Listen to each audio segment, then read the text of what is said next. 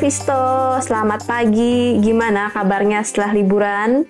Oke, pagi hari ini saya Ceril Tanuwijaya dari tim riset investasiku seperti biasa akan mengulas bagaimana penutupan bursa saham di hari kemarin dan bagaimana proyeksinya untuk hari ini dan saham-saham apa aja yang potensial. Oke, nah pertama-tama kita akan lihat dulu ya teman-teman penutupan indeks saham kemarin.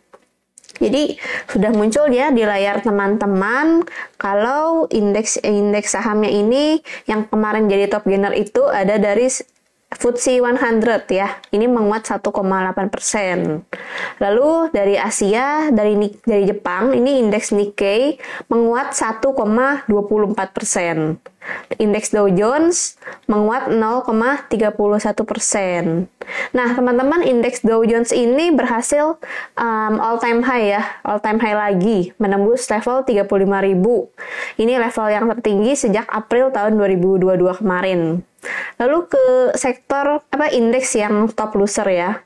Ini dari IHSG per hari Selasa kemarin sebelum libur, ini melemah 0,54 persen. Lalu dari Hong Kong ya ada Hang Seng Index ini melemah 0,33 persen. Dari Eropa um, ada juga yang melemah 0,10 persen itu dari DAX ya. Jadi kalau overall teman-teman kita review saham-saham indeks saham-saham global ini bergeraknya variatif ya. Karena sentimennya juga variatif, lagi banyak sentimen nih. Oke, okay? Nah jadi hari Selasa kemarin ini rilis penjualan retail Amerika bulan Juni itu naik 0,2 persen man on man. Nah tapi kenaikannya ini memang masih naik ya, tapi lebih rendah daripada perkiraan pasar nih 0,5 persen. Lalu ini juga posisi kenaikannya tuh turun secara bulanan dibandingkan bulan sebelumnya di bulan Mei itu naik 0,5 persen juga. Nah bulan Juni hanya 0,2 persen. Jadi hal ini uh, menimbulkan ekspektasi pasar kalau konsumsi masyarakat tuh di Amerika masih resilient, masih kuat, meskipun suku bunga tinggi ya. Lalu, um, nah ini yang seru nih teman-teman. Jadi di Amerika kan lagi musim earning ya, musim rilis kinerja emiten kuartal kedua. Jadi kemarin yang ditunggu-tunggu pasar nih, rilis earningnya dari Bank of America ini lebih baik dari perkiraan, makanya menjadi salah satu penopang indeks Dow Jones bisa ke atas 35.000 level tertingginya. Lalu juga um, JP Morgan, ini Wells Fargo, ini juga termasuk bank-bank besar yang kinerjanya cemerlang di kuartal kedua ya. Karena apa? Karena efek dari uh, kenaikan suku bunga The Fed yang tinggi ya, bahkan rekor sejak tahun 2007, sejak krisis finansial. Oke, okay. um, jadi apa sih pengaruhnya suku bunga The Fed yang tinggi sama bank-bank besar di Amerika? Jadi pengaruhnya itu net interest margin bank-bank besar tersebut itu tinggi, jadi naik ya. Tapi nggak semua bank besar berlaku demikian nih teman-teman. Ada juga Goldman Sachs ya, yang justru melaporkan laba kuartalan yang terendah lebih dari lima tahun terakhir ya. Nah, ini di pagi hari ini nih masih fresh ya beritanya hasil earning Tesla. Jadi hasilnya itu rilis setelah closing market di Amerika ya. Hasil earning Tesla ini kurang baik nih teman-teman. Jadi pendapatannya memang meningkat ya secara kuartalan. Tapi operating marginnya ini turun hampir 10%. Wah, signifikan ya. Ternyata ini gara-gara penurunan harga jual ya dan dengan rilis earning yang tidak menyenangkan tersebut, membuat di pre-market har uh, harga saham Tesla itu melemah cukup signifikan. Sejauh ini sih masih melemah 4 persenan ya, jadi gap down ya. Oke, kemarin dari Asia kita lihat uh, mayoritas bursa regional Asia itu juga bersikap wait and see ya, teman-teman. Kenapa? Soalnya masih menantikan nih stimulus dari pemerintah China yang um, diharapkan bisa um, mensupport pemulihan ekonomi yang lebih cepat di China kayak gitu. Nah, dari bursa domestik ya, teman-teman kita beralih ke sektoral domestik ya. Nah, jadi hari kemarin kan Rabu kita libur ya bursanya teman-teman. Terakhir hari Selasa dan kita tuh IHSG-nya melemah 0,54 persen kan. Jadi ini juga marketnya kemarin melemah karena pelaku pasar bersikap wait and see, menantikan rilis bank bank-bank besar dari Amerika. Ini kan Selasa soalnya ya teman-teman. Um, lalu juga hasil earning di Amerika ya, sama rilis uh, penjualan retail di Amerika kemarin. Itu yang membuat market jadinya wait and see. Selain itu, karena hari libur ya, hari Rabu, uh, pelaku pasar juga melakukan aksi profit taking nih teman-teman ya. Dipakai profit uh, cuannya ini buat liburan, buat jalan-jalan. Oke. Okay?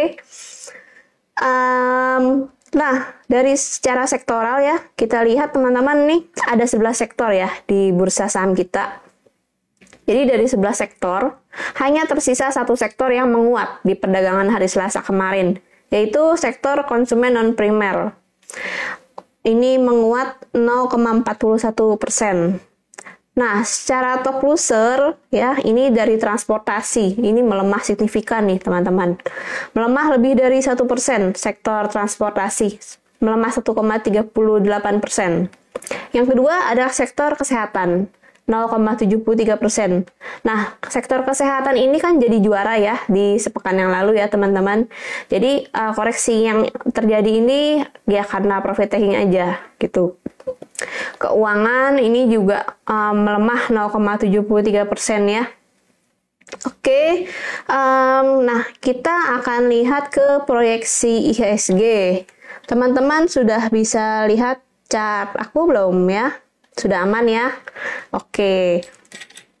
Nah, teman-teman, kemarin kita sudah happy ya, padahal ya, IHSG-nya itu di tanggal 17 Juli, hari Senin, udah berhasil breakout nih ya udah di atas MA 200 sudah di atas uptrend channel ya. Meskipun dia itu akhirnya membentuk pola um, shooting star ya yang menandakan tanda pelemahan oke? Okay? dan ternyata benar hari Selasa 18 Juli melemah sampai uh, menembus support dari MA 200 dan uptrend channelnya ya. Plus juga ada MA5 ini juga ditembus ya. Tapi um, ini masih tidak membuat um, arah tren IHSG itu berubah ya. Jadi koreksinya ini masih wajar terjadi ya teman-teman. Nah, untuk hari ini ya kita proyeksikan IHSG akan lanjut melemah lagi ya. Kenapa? Soalnya secara momentum ini RSI stokastiknya malah jadi dead cross ya. Jadi kalau kita um, perkirakan IHSG cenderung akan melemah dulu menguji ke uh, garis putus-putus ini ya, garis tengah dari uptrend channel baru lanjut menguat lagi. Nah, supportnya ini kurang lebih ada di 6.800 ya teman-teman untuk support IHSG hari ini. Terus untuk resistennya kita lihat IHSG akan tertahan di 6.880 untuk hari ini ya. Jadi restnya di 6.800 sampai 6.880. Nah, teman-teman um, tentunya potensi koreksi bukan berarti semua saham akan turun ya. Tentu ada aja saham-saham yang potensial. Nah, teman-teman, um, untuk lihat rekomendasi lengkap kita ya, bisa download aplikasi investasiku ya. Di sana lengkap semua entry pointnya di berapa, targetnya di berapa, stop lossnya juga ada. Teman-teman um, juga bisa lihat nanti hasilnya uh, running trade-nya gimana gitu, posisinya hijau atau merah. Oke. Okay? Um, nah, kita ke stock pick ya teman-teman. Yang pertama kita ada Adaro. Soalnya ini sentimennya dari kenaikan harga komoditas batu bara ya. Ini semalam dalam satu hari naik signifikan, lebih dari 2,5 persen. Nampaknya batu bara ini rebound ya, setelah sepekan lalu turun 10 persen. Jadi dia ada um, rebound sedikit ya sebelum uh, lanjut turun lagi. Oke. Okay? Nah, ada row udah muncul ya teman-teman chartnya. Ada row ini dalam tren minor kan dia masih uptrend ya teman-teman uptrend. Memang kemarin ini sempat menguji supportnya nih gitu ya. Um, closingnya di 2330. Kita bisa buy on weakness ya teman-teman.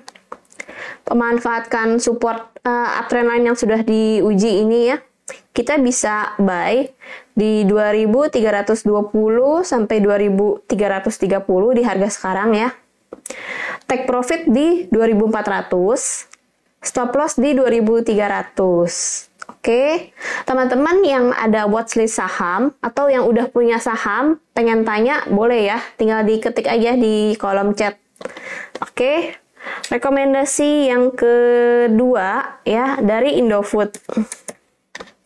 Indofood ini kemarin menjadi salah satu jadi penopang indeks juga ya, karena dia kemarin closingnya masih menguat. Bentar ya teman-teman, lagi proses. Oke, nah udah muncul Indofood. Oke, teman-teman kita lihat ya, Indofood memang sideways ya dalam tren minor. Tapi kita lihat ini Indofood tuh punya supportnya kuat di area 7250-an ini supportnya ya, area supportnya. Nah, kemarin ini bentuknya candle hammer ya di area area support. Um, level terendah kemarin itu sudah menguji area support di 7225 ya.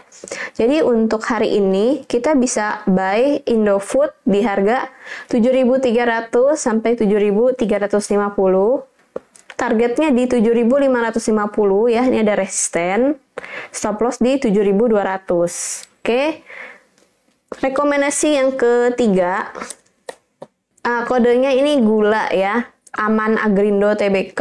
Nah, ini gula ini salah satu saham yang kemarin volume transaksinya tinggi sekali nih teman-teman, ya.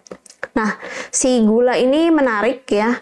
Uh, kemarin dengan penguatan yang signifikan sampai menembus resisten MA, uh, volumenya juga tinggi ya. Um, terus dia juga rebound nih dari RSI stokastik yang sudah beberapa minggu terakhir ini off, uh, jenuh jual ya.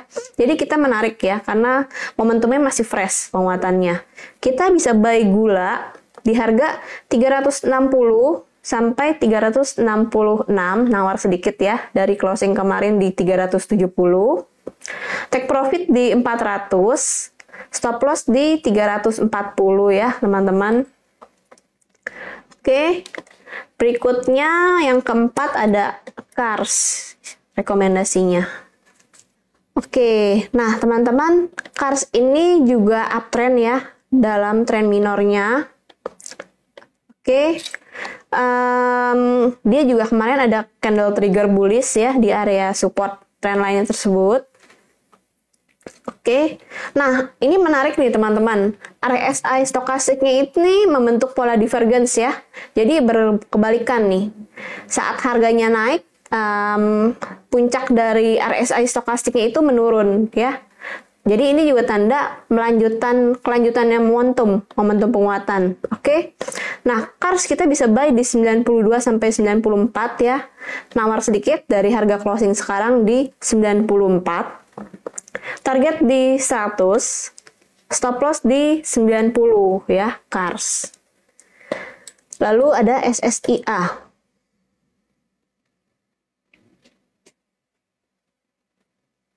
Surya Semesta Internusa ya, teman-teman. Nah, SSIA ini menarik ya, teman-teman. Kemarin kita lihat uh, moving average-nya sudah golden cross.